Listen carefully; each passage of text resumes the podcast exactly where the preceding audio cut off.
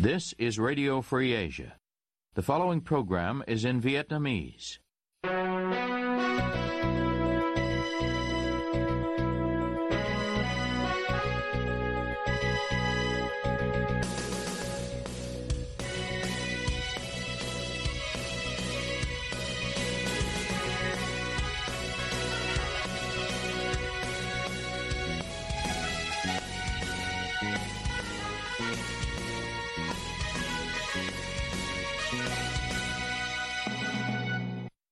Đây là Đài Á Châu Tự Do, phát đi từ thủ đô Washington, D.C., Hoa Kỳ.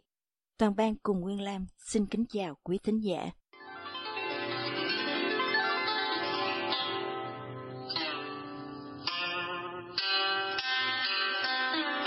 Kính mời quý vị theo dõi chương trình phát thanh tối ngày 26 tháng 1 năm 2023, đang được phát trực tiếp từ lúc 9 giờ giờ Việt Nam trên trang chủ Ban Tiếng Việt Đại Á Châu Tự Do.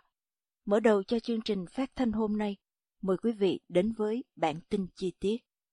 Nhóm công tác về bắt giữ tùy tiện, một trong nhiều cơ chế nhân quyền của Liên Hiệp Quốc, cho rằng việc chính quyền Việt Nam bắt giam và xét xử nhà hoạt động Nguyễn Ngọc Ánh là tùy tiện, vi phạm các công ước quốc tế về nhân quyền mà Hà Nội đã ký kết và phê chuẩn. Đồng thời, cơ quan này cũng yêu cầu chính phủ Việt Nam trả tự do ngay lập tức cho ông cũng như thực hiện các biện pháp để khắc phục. Kỹ sư thủy sản Nguyễn Ngọc Ánh, 43 tuổi, bị bắt vào tháng 9 năm 2018 và bị kết án tù 6 năm và 5 năm quản chế với tội danh tuyên truyền chống nhà nước theo Điều 117 của Bộ Luật Hình sự. Trước khi bị bắt, ông Ánh thường đăng tải các vấn đề thời sự liên quan đến ô nhiễm môi trường do Formosa gây ra.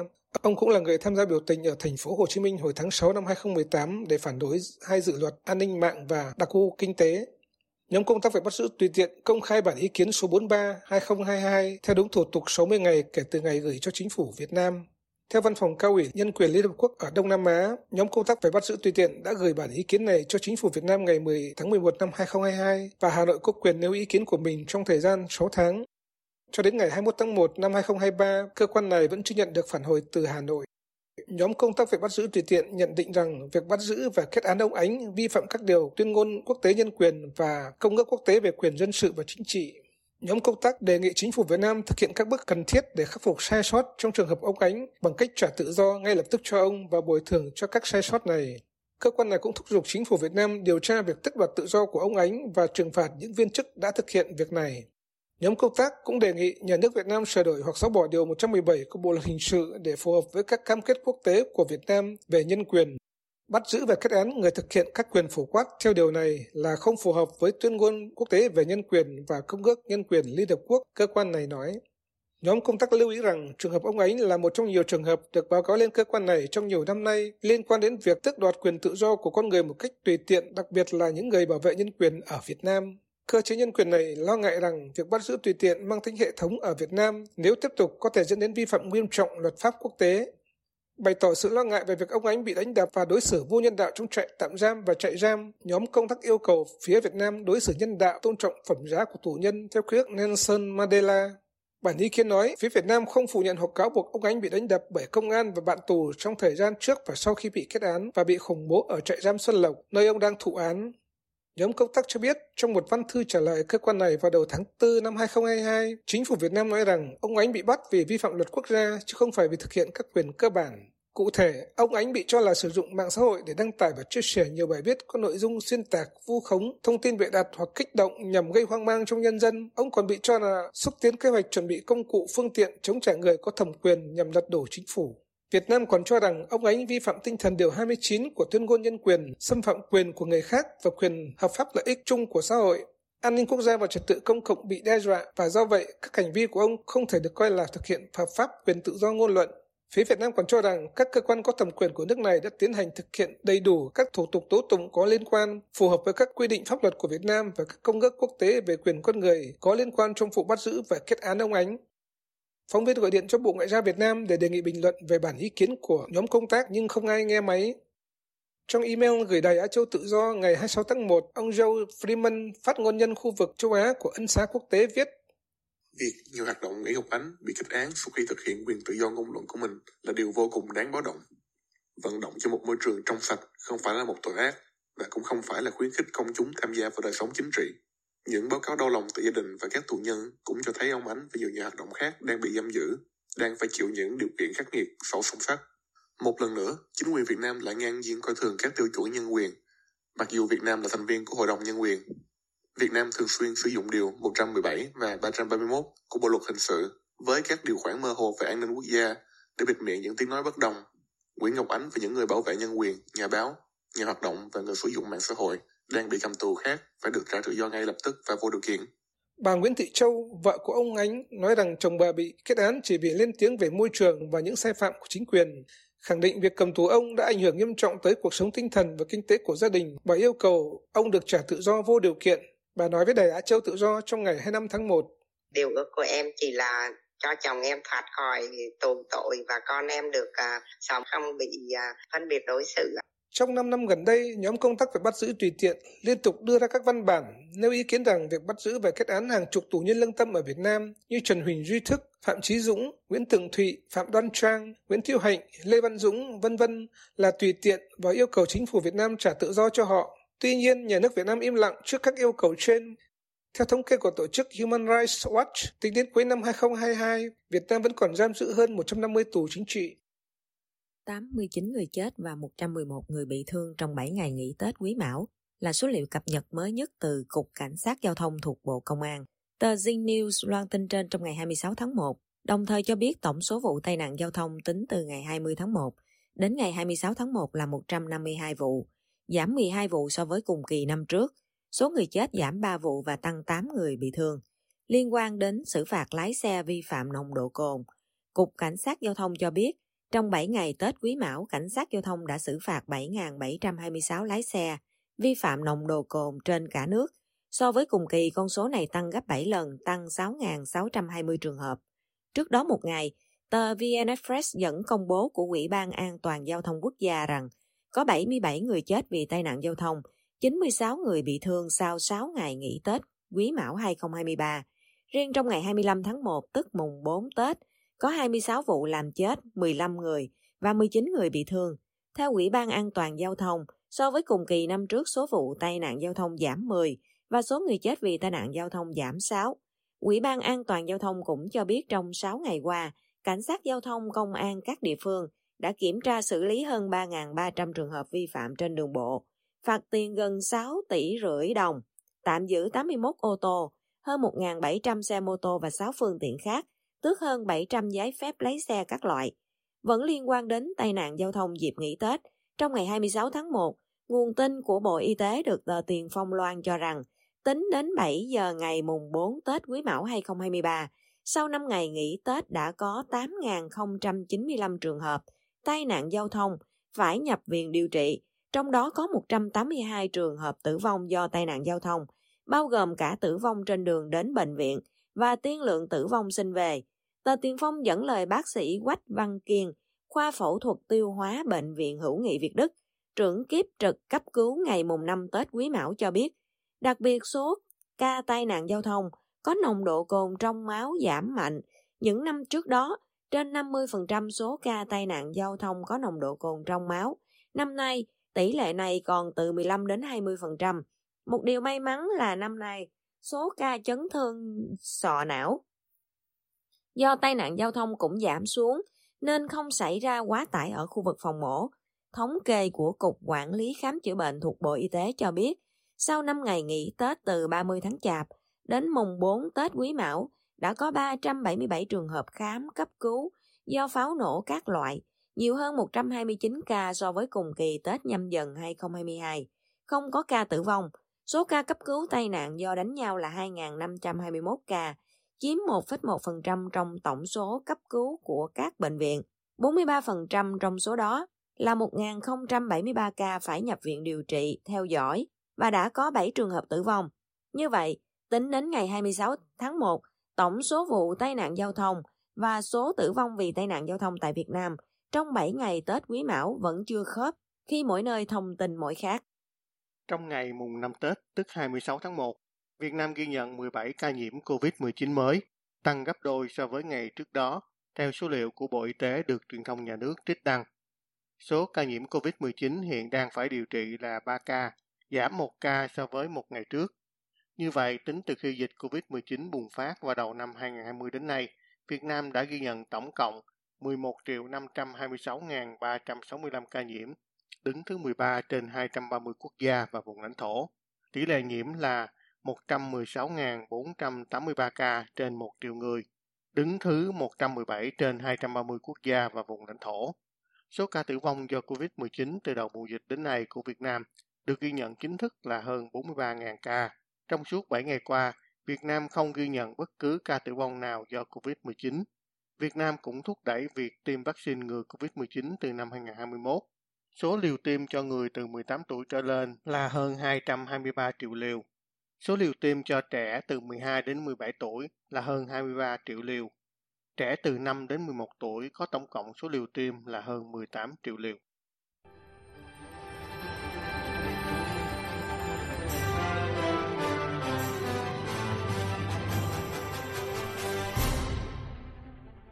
Quý thính giả đang theo dõi chương trình phát thanh của Đài Á Châu Tự Do. Ngoài các trang Facebook và YouTube, quý vị cũng có thể đón nghe các chương trình phát thanh của đài qua vệ tinh Intelsat 17 băng C ở 66 độ Đông và vệ tinh 19 băng C ở 166 độ Đông. Tiếp nối chương trình, thưa quý vị. Là bài bình luận của Cao Nguyên, vụ án Trịnh Xuân Thanh, bị cáo thứ hai bác bỏ cáo buộc, khiến tòa án Đức trưng nhiều bằng chứng mới. Ông Lê Anh Tú, bị cáo thứ hai trong vụ bắt cóc ông Trịnh Xuân Thanh, bác bỏ cáo buộc của tòa là trực tiếp tham gia bắt người. Do đó, Tòa Thượng thẩm Berlin đã bắt đầu trưng ra các bằng chứng mới, cũng như mời thêm nhiều nhân chứng để lấy lời khai. Cập nhật về tình tiết mới nhất trong các phiên tòa xét xử, nhà báo Lê Trung Khoa ở Đức, người luôn theo sát vụ án này cho biết. Và nó chưa có dấu hiệu là kết thúc sớm, bởi vì là khi ông ấy không nhận tội thì có nghĩa là người ta phải trưng toàn bộ đầy đủ bằng chứng ra, chứng cứ ra, thì còn còn khả năng còn kéo dài thêm nhiều tuần nữa. Trong phiên xử mới nhất diễn ra hôm 2 tháng 1 vừa qua, tòa tung ra nhiều bằng chứng mới cho thấy chính ông Tú là người biết trước kế hoạch bắt cóc, trực tiếp lái chiếc xe bắt cóc Trịnh Xuân Thanh cũng như chở cựu cán bộ ngành dầu khí này tới Slovakia. Một trong các bằng chứng quan trọng là mẫu DNA của ông Tú, được tìm thấy trên ghế cầm lái của chiếc xe 7 chỗ dùng để bắt Trịnh Xuân Thanh. Ngoài ra, nhà báo Lê Trung Khoa cho biết thêm, dữ liệu từ chiếc điện thoại di động của ông Lê Anh Tú đã bắt sóng các trạm thu phát sóng điện thoại tại địa điểm và thời điểm xảy ra vụ bắt cóc. Từ đó, tòa xác định ông Tú đã tham gia vào quá trình bắt người ở công viên trung tâm ở thủ đô Berlin rồi trở về sứ quán Việt Nam tại Berlin. Dữ liệu từ điện thoại di động còn cho thấy ông Tú chở ông Trịnh Xuân Thanh và một số mật vụ Việt Nam đến Bratislava, thủ đô của Slovakia. Hành trình này được các camera trên đường cao tốc ở Bratislava ghi lại. Và từ đây thì ông Trịnh Xuân Thanh bị bắt đưa ra khỏi và từ đây thì ông Trịnh Xuân Thanh bị đưa ra khỏi khối Schengen bằng một chiếc máy bay do chính phủ Slovakia cho ông Bộ trưởng Công an Tô Lâm mượn. Hiếu Bá Linh, một nhà báo ở Đức, người có mặt trong phiên tòa hôm 2 tháng 1 cho biết, các luật sư bào chữa cho ông Lê Anh Tú tìm mọi cách để vô hiệu hóa các bằng chứng mà tòa đưa ra. Luật sư cho rằng các video từ camera trên đường cao tốc bắt được hình ảnh của ông Lê Anh Tú không thể coi là bằng chứng hợp pháp, bởi vì nó vi phạm luật bảo vệ quyền riêng tư. Theo phía luật sư, những camera trên cao tốc dùng để kiểm soát giao thông, nhưng phía công tố viên lại lấy dữ liệu này để làm bằng chứng, như vậy là bất hợp pháp. Bên cạnh đó, ông Hiếu còn cho biết, trong phiên tòa mới nhất, các luật sư còn chính thức đệ đơn yêu cầu triệu tập các nhân vật khác có liên quan đến vụ án như ông Đào Quốc Oai, Lê Thanh Hải hay thậm chí là Trịnh Xuân Thanh ra tòa đối chất. Những người này hiện đang chịu án hoặc lẫn trốn ở Việt Nam. Thì luật sư biết là không thể nào triệu tập được hết, nhưng mình vẫn sách sách tòa, tức là yêu cầu những cái nhân chứng này phải có mặt ở tòa để mà xác nhận là thân chủ của tôi có tham gia vụ bắt cóc hay không. Tức là bây giờ luật sư luật sư nó dùng những thủ thuật để mà vô hiệu hóa những bằng chứng. Sau khi Đức mở phiên tòa xét xử ông Lê Anh Tú, một mạng báo của Slovakia loan tin vào ngày 1 tháng 12 cho biết cơ quan hình sự quốc gia nước này đã mở lại hồ sơ điều tra tham nhũng có dính líu đến vụ một người Việt Nam bị cho là bắt cóc hồi năm 2017. Bộ trưởng nội vụ lúc bấy giờ là Robert Kalinak bị nghi ngờ dù đã biết rõ nội tình mà vẫn đồng ý cho phía Việt Nam mượn máy bay, rồi còn yêu cầu Ba Lan cho bay qua không phận của nước này với lý do công vụ, dù ông Bộ trưởng Robert Kalinak không có mặt trên đó. Một bài viết trên mạng báo TASS của Đức được đăng vào ngày 28 tháng 12 cho biết xuất hiện tại tòa trong vai trò là nhân chứng có vợ ông Trịnh Xuân Thanh, bà Trần Dương Nga. Bà Nga nói trước tòa về điều kiện sống trong tù ở Việt Nam của ông Trịnh Xuân Thanh. Ông Thanh đã bị biệt giam trong suốt 3 năm đầu sau khi bị bắt đưa về Việt Nam. Phòng giam rộng chừng 4 mét vuông với một ô cửa nhỏ ở phía trên cao. Mỗi tháng, ông Thanh được thăm gặp một lần và được một lần gọi điện về cho người thân. Từ năm 2021, ông Thanh được chuyển đến một phòng giam bình thường và được nói là điều kiện giam giữ khá hơn. Ông bị giam chung với 25 thường phạm khác. Mỗi ngày, các tù nhân phải đi lao động cũng như tham gia các lớp học cải tạo. Tuy nhiên, ông Thanh vẫn không được liên hệ với luật sư của mình. Nhà báo Lê Trung Khoa cho biết thêm rằng, làm chứng trước tòa còn có ông Vũ Đình Duy, em họ của ông Trịnh Xuân Thanh, cũng là một cựu lãnh đạo cơ quan thuộc Tập đoàn Dầu khí Việt Nam. Ông Duy hiện đang bị Việt Nam truy nã với tội danh cố ý làm trái quy định của nhà nước về quản lý kinh tế gây hậu quả nghiêm trọng và tội nhận hối lộ. Ông rời Việt Nam đến châu Âu vào cuối năm 2016. Ông Khoa nói. Rồi là có ngoài ra thì có ông Vũ Đình Duy, tức là Duy Béo mà cũng uh, đang bị truy nã uh, ở Việt Nam trong thời gian vừa rồi á thì cũng ra hai trong cái vụ việc này thì ông ấy cũng nói rằng đã gặp anh Lê Tú uh, rất nhiều lần ở uh, khi mà sang Cộng hòa Séc um, rồi hoặc là ngược lại là ông bản thân ông Tú cũng đã đến Đức rồi cũng rất thân thiết với cả ông Đào Quốc Oai là cái người mà mà ông Lê Tú, Lê Anh Tú là được cho rằng là người lái xe để phục vụ cho Đào Quốc Oai đó. Trước năm 2017, ông Đào Quốc Oai sinh sống ở Cộng hòa Séc, cũng là một nghi can trong vụ án này. Ông ta được cho là đã biết trước kế hoạch bắt cóc và tìm thuê xe để tiến hành vụ việc. Hiện, ông này được cho là đã về Việt Nam lẫn trốn sau khi gây án. Ông Nguyễn Hải Long, người từng bị kết án 3 năm 10 tháng tù giam hồi năm 2018 vì đã tham gia trợ giúp mật vụ Việt Nam trong vụ bắt cóc Trịnh Xuân Thanh, cũng được tòa án Đức mời ra tòa để làm chứng. Tuy nhiên, theo ông Lê Trung Khoa cho biết, khi cảnh sát đến cửa hàng của ông Long nằm trong khu chợ Sapa ở Prague, thủ đô của Cộng hòa Séc, thì được biết là ông này đã về Việt Nam sinh sống từ sau khi mãn hạn tù. Ông Lê Trung Khoa nói rằng vụ án này chưa kết thúc bởi còn nhiều mật vụ tham gia vụ án đang bị Đức truy nã, ví dụ như ông tướng Đường Minh Hưng của Việt Nam hay là ông Đào Quốc Oai đang trốn ở Việt Nam. Ông khẳng định tòa án Đức sẽ điều tra xét xử vụ án cho đến cùng. Châu Âu, đặc biệt là nước Đức là một nhà nước pháp quyền, nó là bờ tam tam quyền phân lập, cho nên là họ bên ờ, tư pháp là họ cứ thế họ làm và hành pháp cũng cứ thế mà làm ờ, và không có chuyện cắt bất cứ uh, từ một cái nơi khác vào trong việc điều tra này cũng như xét hỏi này và truy tố này. Tòa thượng thẩm Berlin bắt đầu xét xử ông Lê Anh Tú vào ngày 2 tháng 11 năm 2021. Ông này bị cho là đã hỗ trợ và tiếp tay cho việc tước đoạt quyền tự do và hoạt động như một mật vụ. Sở dĩ, ông Tú bị bắt và bị xét xử sau khi vụ án đã xảy ra 5 năm là vì ông này đã về Việt Nam lẫn trốn ngay sau khi vụ án xảy ra.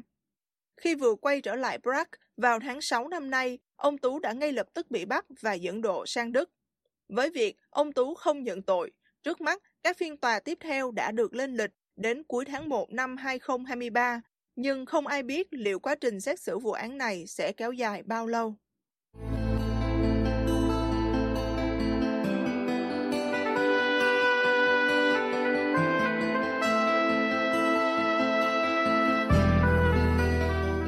Quý thính giả vừa theo dõi chương trình phát thanh tối ngày 26 tháng 1 năm 2023 của Ban Việt ngữ Đài Á Châu Tự Do. Ứng dụng tin mới RFA trên điện thoại thông minh và podcast cũng có thể giúp quý vị theo dõi các chương trình tin tức thời sự bằng video hay audio của Đài Á Châu Tự Do. Quý vị quan tâm đến chương trình, xin gửi email về địa chỉ vietweb avong rfa.org Toàn ban cùng Nguyên Lam cảm ơn quý vị đã đến với chương trình và hẹn gặp lại quý vị vào chương trình ngày mai. You have been listening to Radio Free Asia.